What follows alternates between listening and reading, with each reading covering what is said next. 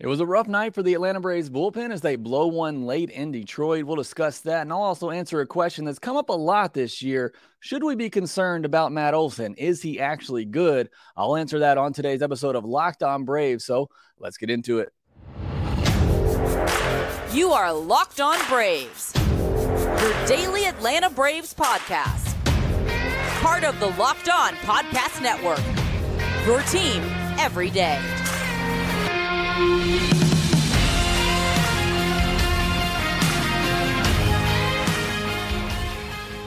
Hey, and welcome back to Locked On Braves, part of Locked On Sports Atlanta, where we cover your favorite Atlanta sports teams each and every day. I am your host, Jake Mastriani. You can follow me on Twitter at shorts.ball. Also, make sure you check out my written work over at bravestoday.com. Make sure you follow the podcast on Twitter at locked on underscore Braves. Send in any questions, comments, or feedback that you have for the podcast. If you're new, hit that subscribe button on YouTube. Also, hit that thumbs up button. It does help support the show whenever you do that. And thank you so much for all the support you give me here on Locked On Braves, making us your first listen of each and every day. Big shout out to some of my everydayers who let me know that on the last YouTube video. Jack Shade, who says it's his favorite Braves podcast. I think that means a lot because there's a ton of great Braves podcasts out there. Jacob Duncan says he's now an everydayer. We've turned him into one. Thank you there, Jacob. Fernando De La Luz, Sam Hogg, David Lyons from Pfafftown, North Carolina, and Craig Rogers. So if you're an everydayer, let me know down in the YouTube comments section. This today's episode is brought to you by Game Time. Download the Game Time app, create an account and use code locked on MLB for $20 off your first purchase. Last minute tickets, lowest price guaranteed.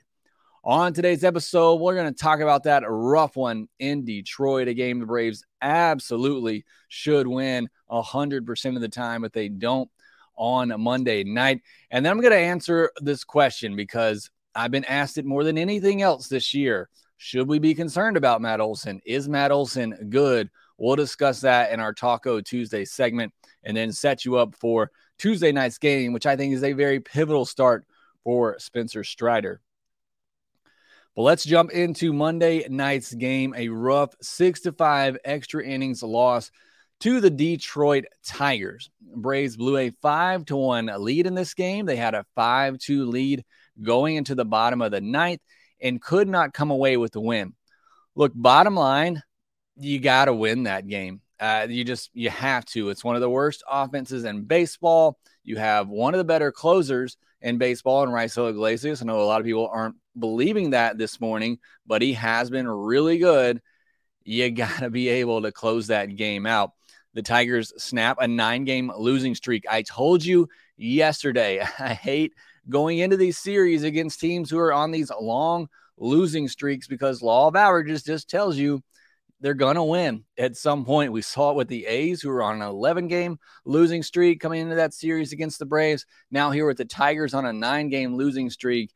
Eventually, it's baseball. Those teams are going to win a game. And unfortunately, it comes at the hands of the Atlanta Braves. But you can't let up against these teams either. I kind of talked about it over the weekend against the Nationals. Yeah, the Braves won the series, but it you know looked like the offense at least took a bit of a, a step back. You cannot let your foot off the gas pedal against these teams. These are still big leaguers. A lot of them are young players who are fighting for playing time. You cannot let up against these teams and give them an opportunity. And I'm not saying the Braves aren't there mentally. I'm sure they're out there doing their best, but it just seems like that's been the case here. And, and it's so it's so crazy that the narrative has changed with this Braves team because earlier in the year, everybody's saying, oh, they only beat up on the bad teams. They can't beat the good teams. And now all of a sudden it's, oh, they only play good against good teams and they're losing to bad teams. It's so crazy how this narrative has flipped for the Atlanta Braves this season. But whatever the case, you can't let up uh, even against these teams who are really bad. And also, you know, maybe some of these comeback wins are just evening out. The Braves had a lot of comeback wins last week. Now they get a taste of their own medicine. But bottom line, you got to win that game. And they couldn't. The bullpen fell apart. And it wasn't just Iglesias in the ninth. Yeah, he was the worst of it. And he blew the save and the win. But McHugh also came in, allowed a home run. Nick Anderson allowed a run on a double and two singles as well in the eighth inning. Minter, the only one with a clean outing there out of the bullpen. And Iglesias just got crushed. I mean, we, we saw in Oakland, clearly the weather was affecting him. The fastball velocity was way down. He could not control his pitches at all. And this one, he was just getting smashed. And he talked about in the post game that he thought the, the Tigers were just being highly aggressive against him, knowing he's a pitcher that throws a lot of strikes. And I think that played out with how you saw things go in that ninth inning. They were just jumping on pitches in the zone. A really good hit by Jonathan Schoop to start it out as a sinker down and in, pretty well located, but Schoop just made a really great swing on it to get it started. And then he left a sinker right down the middle of the plate to Spencer Torkelson, who crushed it out for the big home run. And then it's the next batter after that. You know, you give up the two run homer, it's a 5 4 game, you know, still okay, settle down, get these next three outs. But then you give up a bloop hit to the next batter. And that's when all of a sudden you felt, okay, maybe this isn't Iglesias night here. Things just not going his way. He then falls up, gets a strikeout of Baez. Um, but then Vierling, you know, laces a, a single or no, sorry. Then he got the ground ball out. Braves couldn't turn the double play there, but you get two outs. So 5 2 game. You do have a runner on base, but there's two outs now. And it's at this point you're thinking, okay, Iglesias, an out away, you know, get out of this, be fine. Braves win a 5 4 game. But then Vierling laces a sinker the other way at 110 miles per hour. Still, first and second, two outs. You're just one out away here. And then Zach Short drops a ball into left field. And I, I tweeted this out, and this is definitely second guessing, but it also kind of seems like a no brainer. Why is Kevin Pillar or Sam Hilliard not in left field there defensively to start that ninth inning? It's a three three run game. I mean, almost hundred percent of the time, a manager is going to put their best defensive players in the game there to try to you know preserve the lead and and get the win. I don't know if Pillar and Hilliard catch that ball. I know a lot of you on Twitter have told me that you think they absolutely do. I, I don't know. I think they give you the best chance to catch that ball. I think they definitely have a better opportunity of getting there than Eddie Rosario. But either way, you know, didn't have those players in at that time. That ball drops in in front of Eddie Rosario and it ties the game. And then the Braves ultimately lose it in the 10th inning. A tough task for Joe Jimenez. Austin Riley not handling that bunt play and getting it out really hurts as well because then the next batter – you know, lined out to Ozzie, assuming things play out the same. Maybe you get out of that inning, but still the Braves failed to score in the top half of the 10th inning. That's on the offense there.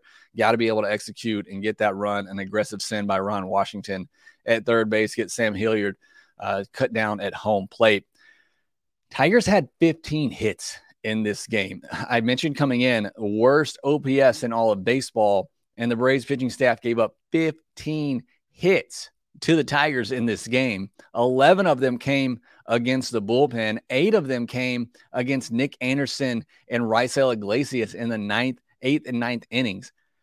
That's a highly unusual. I don't think we see that a lot this year, but that's, I mean, I know it seems simple to say and an excuse, but that's just baseball sometimes. But 15 hits to the Tigers and a lot of really hard hits in this game. Over 20 balls hit, 100 miles per hour or harder in this one. Braves had 12 of them, but uh, the Tigers had several as well. So just a lot of hard contact in this one. Charlie Morton, however, was really good. A dominant start that we were looking for. Five and two thirds scoreless innings, eight strikeouts, 17 whiffs, including 12 of 23 swings against the curveball, 19 called strikes as well, which would seem to suggest that he had good command for the most part. However, still walked three. I need to see those walk rates go down, those walk numbers go down. That you know drove up his pitch count and prevented him from going deeper in this game. And the Braves having to get into that bullpen, which has been very good lately. I have no problem going to this Braves bullpen at this moment, but still, I would have liked to seen Charlie Morton at least get through that sixth inning, you know, against the Tigers team, who he was dominating for the most part, only gave up four hits but he threw 104 pitches, those three walks really adding to that. But overall, the start that we needed to see and we should see from Charlie Morton against the offense like the Tigers. Unfortunately, the bullpen just didn't have it. On the offensive side, Michael Harris, another big game, another three hit game and four hard hit balls. Highly encouraging. You now look at his last seven games. He's 10 for 27, two doubles, two homers, a walk, and five strikeouts, four runs, and four runs batted in.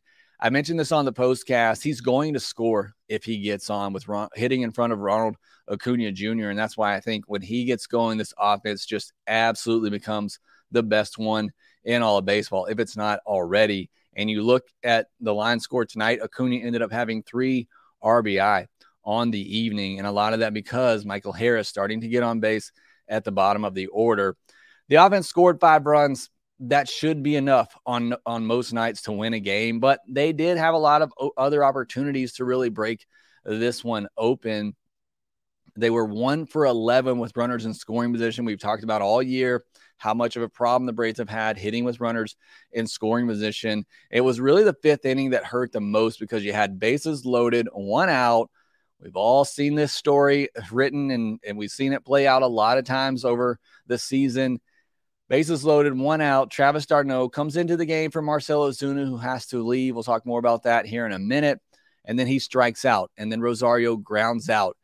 You know, in those situations, those are probably two of the guys I want up the most because they're typically going to put the ball in play. And in the case of Rosario, he typically comes up pretty clutch, and they both fail in that circumstance. And the Braves miss a big opportunity to at least put another run, maybe two up on the board. And obviously, that really comes back to hurt them in this game. Michael Harris also getting caught on that blue pop up by Acuna ends up being a force out for him. Not only does it unfortunately take a hit away from Acuna, not that he really stung the ball, but you know, it also pre- prevented a run from scoring because then Matt Olson followed that up with a single that likely scores Harris from second base. So a little bit of tough luck there. So again, the offense scored five runs. It's not on them, but they had the opportunity to do more as they do most every night because they're continually putting pressure on the other team. This one falls squarely on the bullpen who gave up, you know, six runs in this game um, and were able to hold on to a three run lead in the ninth inning. But they'll bounce back. The bullpen's been great lately. Not worried about it at all. It is a tough loss against a bad team, and you give up 15 hits to a bad offense, but bounce back, still got an opportunity to win this series. Next, I want to answer a question that I've gotten asked all season long. Should we be concerned about Matt Olson? We'll discuss that here next. Buying tickets to your favorite events shouldn't be stressful, and it's not when you use Game Time, which is the fast and easy way to buy tickets for all sports, music, comedy, and theater near you. They have great deals on last minute tickets and their best price guarantee, so you can stop stressing over the tickets and start getting excited for all the fun that you're going to have. And forget planning months in advance. Game Time has deals on tickets right up to the day of the event. I've experienced that as well. It was very comforting, to be able to get those tickets last minute. And the game time guarantee means you'll always get the best price. If you find tickets in the same section and row for less, game time will credit you 110% of the difference. You can get Im- images of your seat before you buy, which is a feature that I love when buying tickets. Download the Game Time app, create an account, and use code Locked On MLB for $20 off your first purchase. Terms apply. Again, create an account and redeem code Locked On MLB for $20 off. Last minute tickets, lowest price guaranteed. Braves and Tigers will play again on Tuesday night at 6:40 p.m. Eastern. We'll see if the Braves can pick themselves up off the mat and even this series up. Catch every pitch of the Braves hometown broadcast with SiriusXM on the SXM app. Search Braves. Had a, a, really good podcast yesterday, Minors Monday podcast. Go back and give that a listen. Um, really did a deep dive on some of the top prospects in the Braves system, looking at Braden Shewmake, Vaughn Grissom, Joe Dunand as well, who's been on fire at AAA, and then Luis Guanipa, big international signing for the Braves, who's off to a good start in the DSL. So make sure you go back, give that podcast a listen. Now we get into our Talk O Tuesday segment, talking about the biggest storylines in Braves country right now. And this is one I feel like we need to talk about, and it's somewhat, I don't want to say unfortunate, but I think there are some real concerns with fans with Matt Olson or for fans with Matt Olson. And I've said it a couple times now. It is by far the question I have been asked the most this year whether it's should we be concerned about Matt Olson? I, I feel like I've been asked that at least 10 times so far this season. And is Matt Olson really good? So I want to answer that question today. And the short answer is yes, he's good. Matt Olson is a good first baseman. He is a good Major League Baseball player. That is the short answer. However, That does not mean he's a perfect player. And that does not mean there are not some concerns with his game, which we'll talk about. But he is a good player. And let's start with the good, what he does really good. And one thing he does best of anybody in baseball is he hits the ball really, really hard. He's in the 98th percentile in average exit velocity. He's in the 100th percentile in max exit velocity. He's in the 95th percentile in hard hit percentage, the 98th percentile in barrel percentage, and he's in the 95th percentile in walk percentage. He gets on base a ton. He's 26th in Major League Baseball in OPS. That's on base percentage plus slugging. So a stat that really favors Matt Olson, who does slug a lot. He does get on base a lot. He's 26th in all of Major League Baseball. He's fifth in baseball in home runs. He hits a lot of home runs. He's 11th in RBI. He drives in a lot of runs. And despite hitting just 232, he still has an on base percentage of 352. So again, he gets on base. This is a true three outcomes player right now. It's a home run, it's a walk, or it's a strikeout. That's who Matt Olson is right now. Hopefully, there's more. Hopefully, we see him, you know, start to get more hits. I thought he would with the shift going away. We'll talk about that more here in a second when we get into the bad. But this is a three true outcomes player right now. And the good thing is, what he does really well, the home runs and the walks, he does really, really well. And that's why he is a good player. What he is not, he is not Freddie Freeman. And I think that's where a lot of the hangup comes and a lot of the issues come with Matt Olson is that everybody's comparing him to Freddie Freeman.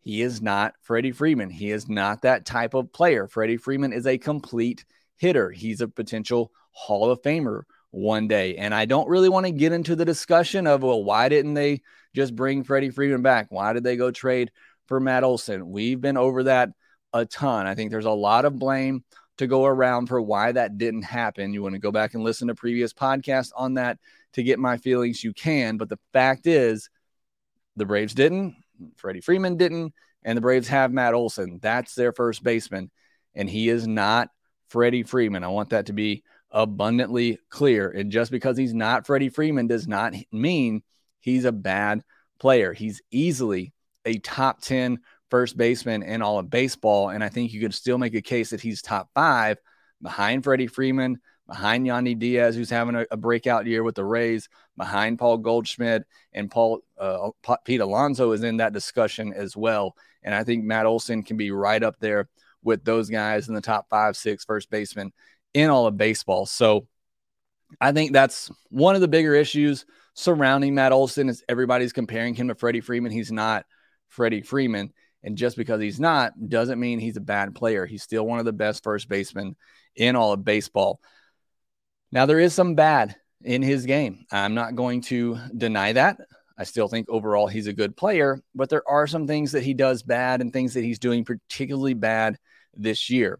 He's striking out way too much, uh, almost a 30% clip this year. That's up 5% from last year. Now, over the past month and a half, it's been more around that 25% range, which you can live with with Matt Olson. You can live with him striking out 25% of the time because of the home runs and the slug that you're getting from him.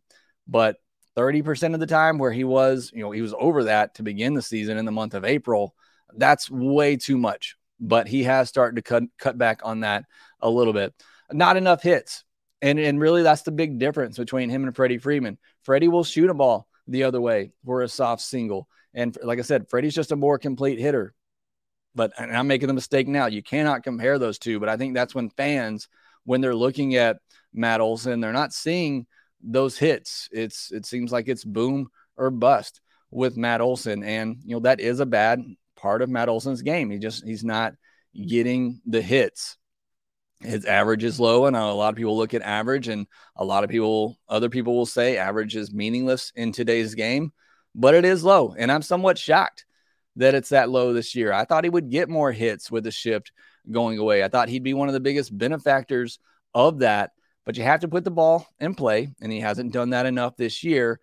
And you got to put the ball on the ground to really beat the shift. And he has a 36.9% ground ball rate that is easily the lowest among Braves regulars. And you want Matt Olson to put the ball in the air because of that slug and the home runs. You don't want him hitting a lot of ground balls. You want him putting the ball in the air and you want to see it going over the fence. So that's just part of Matt Olson's game. And it's why that average is down. If he hit the ball on the ground more, he might find some holes that sneak through and get more hits and singles. But you want Matt Olson driving those balls into the gap and over the fence. He also hasn't gotten a lot of doubles this year. He has 10 doubles, which are just sixth on the team. Last year, he was second in all of baseball with 44 doubles. So that's something this year that's really taken a step back for, for whatever reason. He's not getting those doubles this year. And typically, you know, you're getting 40 doubles and 40 home runs. You're getting almost 80 extra base hits as he did last year. That is fantastic. That's one of the best power hitters in all of baseball right now.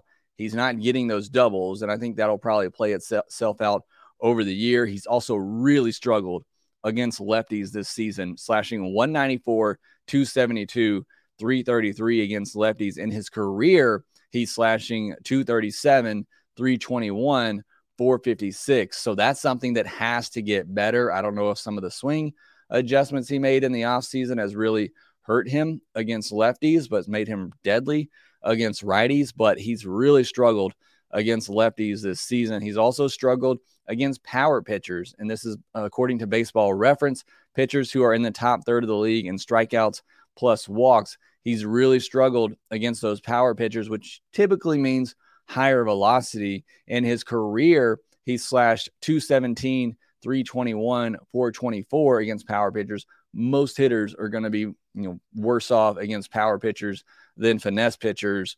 This year in 54 at bats, he's slashing 074 against power pitchers with an 093 slugging percentage. He is not slugging at all against power pitchers this year. And that has been a real struggle. And shout out to, I'm sorry, I forget who sent me this on Twitter to point that out to me, uh, but I thank you for doing so. But it has been a real struggle against Matt Olson, against power pitchers. He's also struggled with runners in scoring position this year, just 156 with runners in scoring position. Does have a 337 on base. He's taking his walks in those situations, but he's not getting the hits. He's not slugging with runners in scoring position. And the defense hasn't been as advertised. I realize now I'm giving a lot of bad about Matt Olson, but the defense hasn't been as advertised. Certainly not Gold Glover uh, like he was in Oakland. And this year has been really bad. Uh, based on the advanced metrics, he's been one of the worst defensive first basemen in baseball with a negative one DRS, negative 1.8 UZR, and negative four OAA. Now, last season, he had a slow start defensively, and then I thought he was much better in the second half, and he ended up being one of the top four first basemen defensively in all of baseball. So, again, it's a long season, and that's what I would say to fans right now. It's a long season, and I think these things will level out with Matt Olson over 162. You know, history tells us that it will, but it's he's had some you know bad bad categories so far this year, to say the least. The runners in scoring position not hitting lefties, the defense striking out too much. Those are all bad aspects of his game this year. I do think we'll see improvements on that as the season goes along, especially defensively. I think that's an area where he'll just get better. I think maybe the shift going away. Braves defense in general, I think, has really struggled with that this year, kind of shifting from no shift this season. The Braves defense seems to have struggled with that a bit, but I think he'll get better there.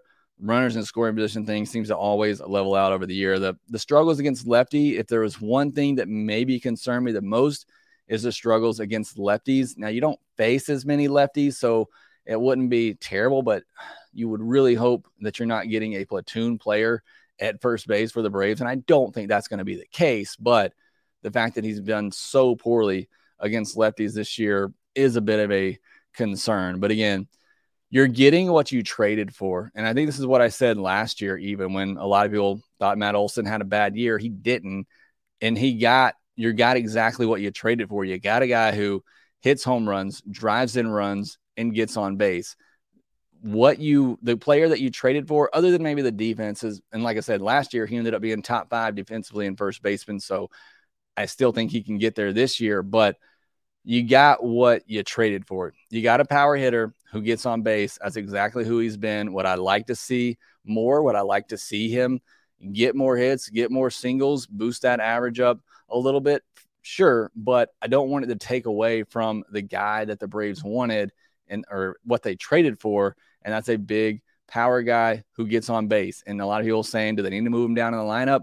He's in that two hole, two hole because he gets on base. He still takes a lot of walks, and that's typically what you want in that two holes. A guy that's going to get on base for your run producers behind him, like Riley, like Murphy. So I think he's perfectly fine in that two hole. He's going to have highs and lows, as a lot of hitters are, but I still think the best is yet to come for Matt Olson this season. But there have been some reasons for worry this year, and I understand that, and that's why I wanted to take the time on this podcast today to kind of go through that. So, is Matt Olson good? Yes, he's good. He's really good at the things he does well hit home runs, drive in runs, and walk. He does those three things really well, as good as anybody in baseball. Are there holes in his game?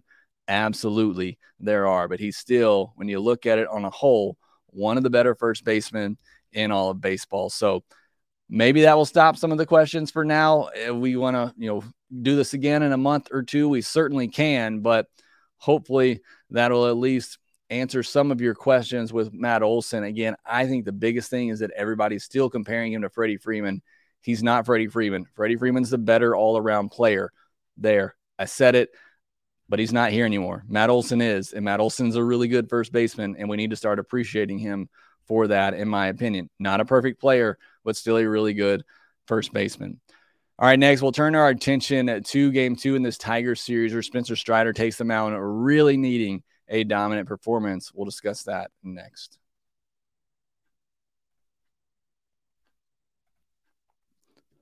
Was unfortunate for what happened with Marcell Ozuna on Monday night. He got hit in the hand and had to uh, leave the game. Initial x rays were negative, and they were calling it just a contusion.